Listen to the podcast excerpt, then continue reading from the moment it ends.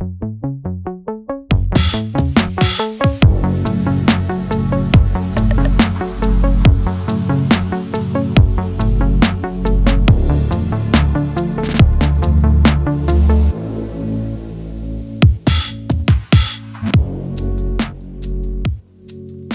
ihr Lieben, mein Name ist Sibel Schick und das ist Podcast Folge 3. 3. Drrr. Drrr. Warum Männer Dankbarkeit für selbstverständliches Verhalten erwarten. Ich wohne in Leipzig und arbeite in Berlin. Das heißt, ich pendel oft. Ich fahre also immer, wenn ich arbeiten muss, mit dem Zug. Da ich einen Bürojob habe, muss ich eben im Berufsverkehr fahren. Das heißt, die Züge, die ich nehme, sind oft rappelvoll. Vor ein paar Wochen bin ich wieder in einen solchen vollen Zug gestiegen. Im Flur waren vor und hinter mir viele Menschen, die sich einen Sitzplatz gesucht haben. Als ich gesehen habe, dass ein Mann den Sitzplatz neben sich mit Taschen vollgestellt hatte, habe ich ihn gefragt, ob da jemand sitze. Natürlich wusste ich, dass da niemand sitzt, denn da saßen ja seine Taschen. Das ist also die höfliche oder je nachdem, wie man es interpretieren möchte, passiv-aggressive Art und Weise zu sagen, bitte befreien Sie den Sitzplatz vor Ihren Taschen, damit ich mich da hinsetzen kann. Er fing dann an, seine Sachen wegzulegen, aber der Mann hinter mir war nicht geduldig. Er kam immer näher, obwohl er mitbekommen hat, dass ich stehen bleibe, weil gerade ein Sitzplatz für mich freigeräumt wird. Ich drehte mich dann um und fragte ihn, ob ich ihn durchlassen soll. Der Mann wiederum, der den Sitzplatz vorgestellt hatte und gerade freiräumt, sagte Ist ja gut, ich bin ja dabei, meine Fresse. Endlich war der Sitzplatz frei und ich konnte mich hinsetzen. Alle hinter mir konnten sich weiter bewegen auf der Suche nach einem Sitzplatz in dem vollen Zug.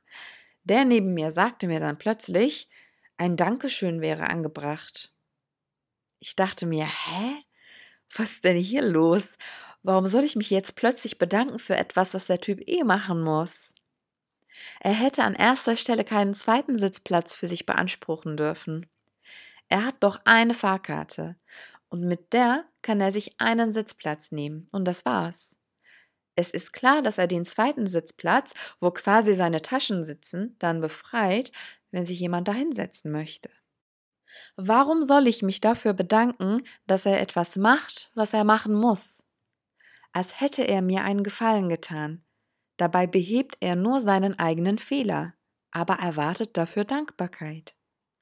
Obwohl das selbstverständlich ist, aber für selbstverständliche Dankbarkeit erwarten nicht wenige Cis-Männer. Es gibt typische Situationen, in denen das auffällig oft passiert. Zum Beispiel, wenn Frauen und andere, die von Sexismus betroffen sind, mit Cis-Männern über ihre Erfahrungen mit sexueller Belästigung sprechen. Erstmal zum Begriff Cis. Cisgeschlechtliche Menschen identifizieren sich mit dem Geschlecht, das ihnen bei der Geburt zugewiesen wird. Was ist ein Cis-Mann? Cis-Männer sind jene Männer, denen das männliche Geschlecht bei der Geburt zugewiesen wird, jene Männer also, die sich auch tatsächlich mit dem ihnen bei der Geburt zugewiesenen männlichen Geschlecht identifizieren. Wenn Frauen und andere, die von Sexismus betroffen sind, mit Cis-Männern über sexuelle Belästigung oder andere Erscheinungsformen von Sexismus sprechen, zeigen sich Cis-Männer oft beleidigt.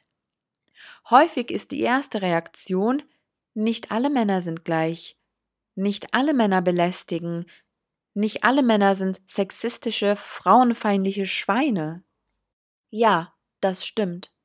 Dennoch müssen wir uns immer wieder erinnern, dass wir alle in Gesellschaften aufwachsen, in denen Sexismus und Geschlechterrollen tief verwurzelt sind. Daher werden wir alle sexistisch sozialisiert.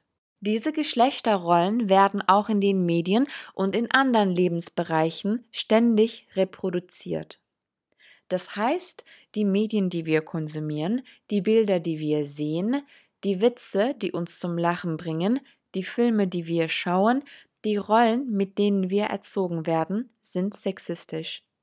Oft sind diese auch binär, das heißt, es gibt nach diesem Weltbild Frauen und Männer, Und alles, was darüber hinausgeht, bleibt außerhalb dieser Norm.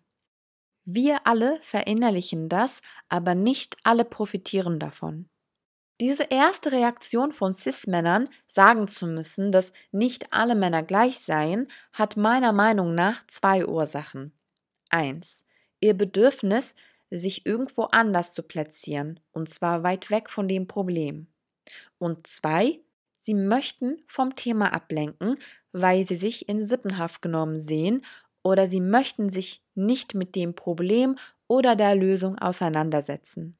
Viele CIS-Männer, auch wenn sie sich bis dato nicht mit stereotypen Geschlechterrollen auseinandergesetzt haben, möchten es nicht einsehen, Teil des Problems zu sein. Sie möchten mit der Aussage, dass nicht alle Männer gleich seien, signalisieren, dass sie selber nicht Teil des Problems, sondern Teil der Lösung seien. So einfach geht das aber nicht. Nicht alle Männer ist eine Standardantwort, ein Totschlagargument an jene, die versuchen, über Sexismus oder sexualisierte Gewalt zu sprechen. Bei der Aussage scheint so, als würde es um den Wunsch gehen, dass Männer als Gruppe nicht gleich in Sippenhaft genommen werden sollten, aber im Kern geht es nicht darum. Vor allem, Männer sollten als Gruppe in Sippenhaft genommen werden. Das sollten sie, denn übergriffiges Verhalten hat mit nichts außer mit der Männlichkeit zu tun. Die Aussage, dass nicht alle Männer gleich seien, auch wenn sie stimmt, ist irrelevant, ist unangebracht und macht jedes Gespräch und jede Diskussion unmöglich. Sobald Cis-Männer sagen, nicht alle Männer, geht es nur noch darum, ob es wirklich um alle Männer gehe. Es geht nicht mehr um die Sache, es kann nicht mehr über das Wesentliche gesprochen werden. Es geht also einerseits um Ablenkung von dem Thema, andererseits aber auch darum, dass Männer es nicht haben können, dass andere die Machtverhältnisse umzudefinieren versuchen. Die Benennung eines Problems ist der erste Schritt gegen die Lösung. Wenn aber andere das Problem benennen, bedeutet das Machtverlust für viele Cis-Männer. Darin besteht das Dilemma. Deshalb behaupten viele Cis-Männer verstärkt seit der MeToo-Bewegung nicht mehr mitsprechen zu dürfen. Das tun sie aber, während sie mitsprechen, teilweise sogar, während sie die Diskurse dominieren, indem sie zum Beispiel ihre Artikel bei den auflagestärksten deutschen Medien unterbringen. Sie wollen bestimmen, was als Problem gelten und wie dessen Lösung aussehen darf. Ende 2017, nachdem die MeToo-Bewegung in den USA losgetreten wurde, gab der Schauspieler Matt Damon ein Interview an Business Insider, in dem er sich darüber klagte, dass nicht genug über Männer gesprochen werde, die nicht belästigen. Das ist Unsinn, denn das stimmt einfach nicht. In jeder Debatte über sexualisierte Gewalt gegen Frauen wird ausführlich über Männer gesprochen, für die es so schlimm sein soll, verallgemeinert zu werden. Unter Generalverdacht zu stehen sei unerträglich. Ich weiß nicht, was schwerer wiegt, dein ganzes Leben lang eine Zielscheibe für Angriffe, übergriffige Kommentare, körperlichen Grenzüberschreitungen und Gewalt zu sein oder unter Generalverdacht zu stehen. Jedenfalls geht es nicht mehr um die Sache, so lenken Cis-Männer erfolgreich vom Thema ab. Wenn Matt Damon im Interview beklagt, dass wir nicht genug über Männer sprechen, die nicht belästigen, dann ist das ein Ausdruck seines Bedürfnisses, für das Selbstverständliche gelobt zu werden. So wie mein Nachbar im Zug, dem ich übrigens nicht Danke gesagt habe. Warum auch? Nicht alle Männer lenkt vom Thema ab und wir sprechen nicht genug über Männer, die nicht belästigen, erwartet Dankbarkeit für das Selbstverständliche. Diese zwei Reaktionen hängen eng zusammen. Der Cis-Mann, der sagt, nicht alle Männer, fordert mit dem Kommentar, dass du erkennst, dass er nicht so ist wie der Protagonist in deiner Geschichte.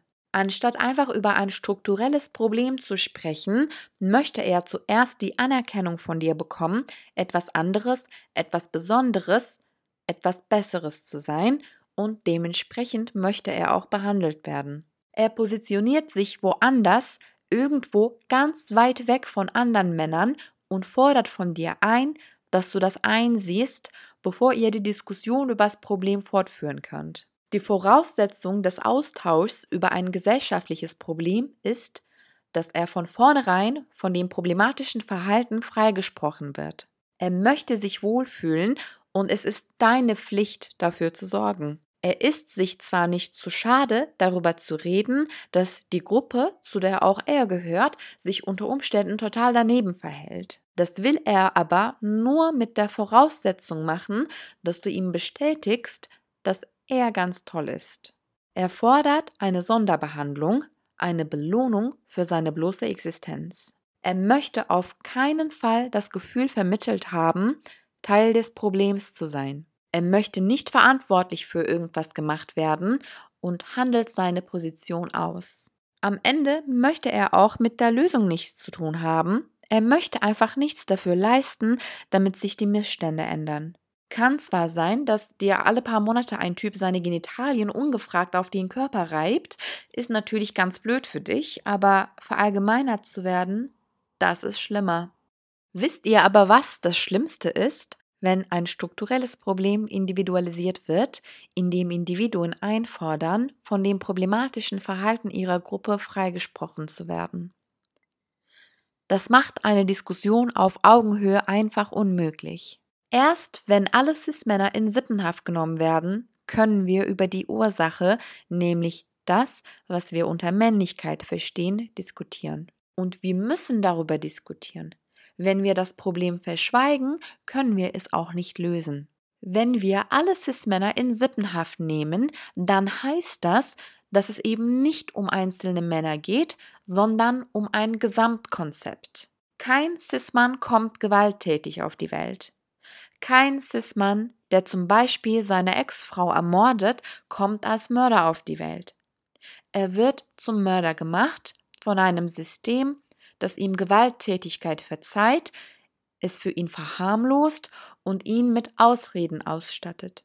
Um dieses System sichtbar machen zu können, müssen wir davon ausgehen, dass alle Männer, die männlich sozialisiert werden, also die, die als Männer erzogen werden, und das sind mehrheitlich Cis-Männer, Teil des Problems sind. Dass alle Männer toxisch und gefährlich sind. Denn es geht nicht nur um die extremen Beispiele wie jene Cis-Männer, die schlagen und töten. Es geht darüber hinaus. Jeder Cis-Mann, der die Ideen von anderen belächelt, sie nicht ernst nimmt, ihnen nicht zuhört, sie respektlos behandelt, ist Teil dieses Problems. Jeder Cis-Mann, der auf der Straße miterlebt, wie jemand von einem anderen Cis-Mann belästigt wird und nichts sagt, sich nicht einmischt, oder sogar sagt, dass die betroffene Person die Belästigung als Kompliment nehmen solle, ist Teil des Problems. Jeder Cis-Mann, der lieber mit anderen Cis-Männern arbeiten möchte, weil alle anderen ja zu kompliziert seien, ist Teil des Problems. Alle Cis-Männer, die nur Werke von cis-männlichen Autoren lesen, nur Filme von cis-männlichen Regisseuren schauen, nur die Musik von cis-männlichen Musikern hören, sind Teil des Problems. Jeder Cis-Mann, der lieber andere Cis-Männer fördert und befördert als andere, ist Teil des Problems. Vor ungefähr einem Jahr schrieb ich in meiner Online-Kolumne bei Missy Magazine, dass sich Männer, die sich nicht als Teil des Problems sehen, einmischen müssen, wenn sie übergriffiges oder gewalttätiges Verhalten anderer Männer mitbekommen. Männer, die sich nicht als Teil des Problems sehen, bleiben bisher in meisten Fällen schön clever, faul und leise.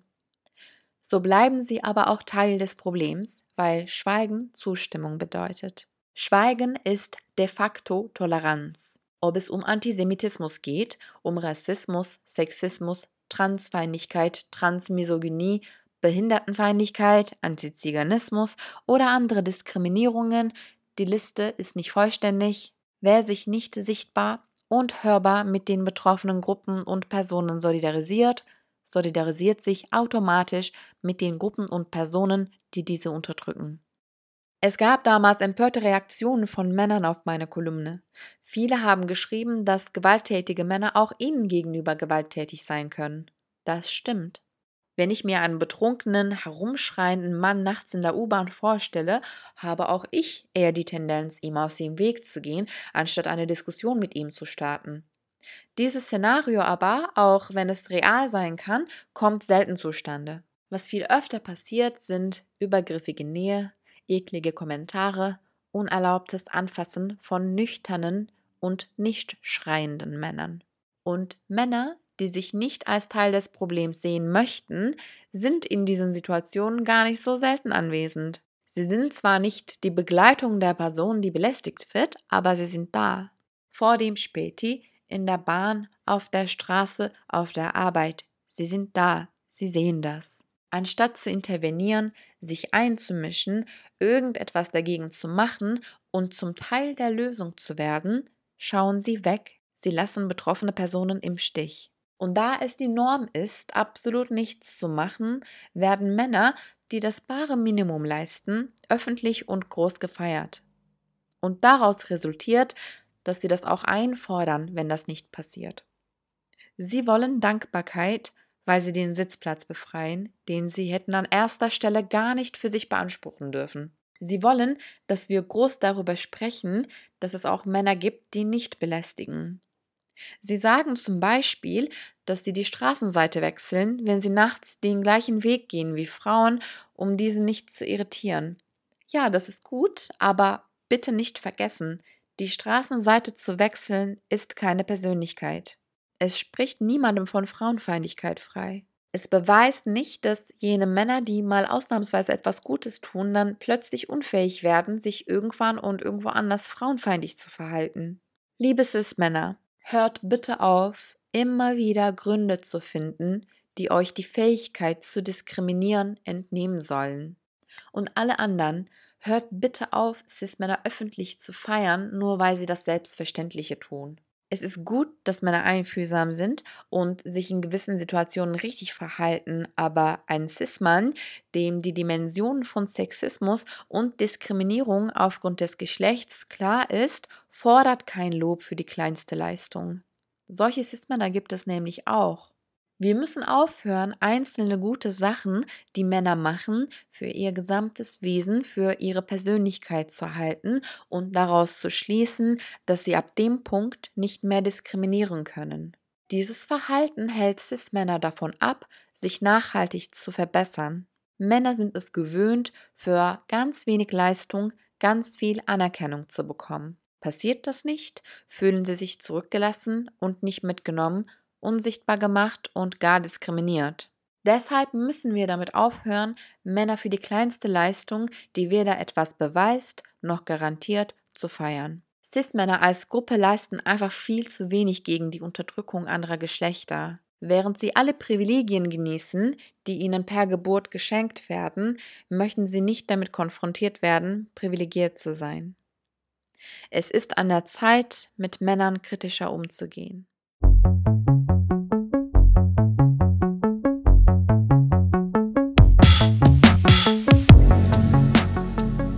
Das war Podcast Folge 3. Mein Name ist Sibel Schick. Meine Intro- und Outro-Musik ist von Arne Bense. Credit und Link zu seinem Soundcloud findet ihr in der Track-Beschreibung. Wenn euch mein Podcast gefällt, könnt ihr mich über PayPal oder Patreon unterstützen. Die Links ebenso in der Track-Beschreibung. Vielen Dank, bis zum nächsten Mal.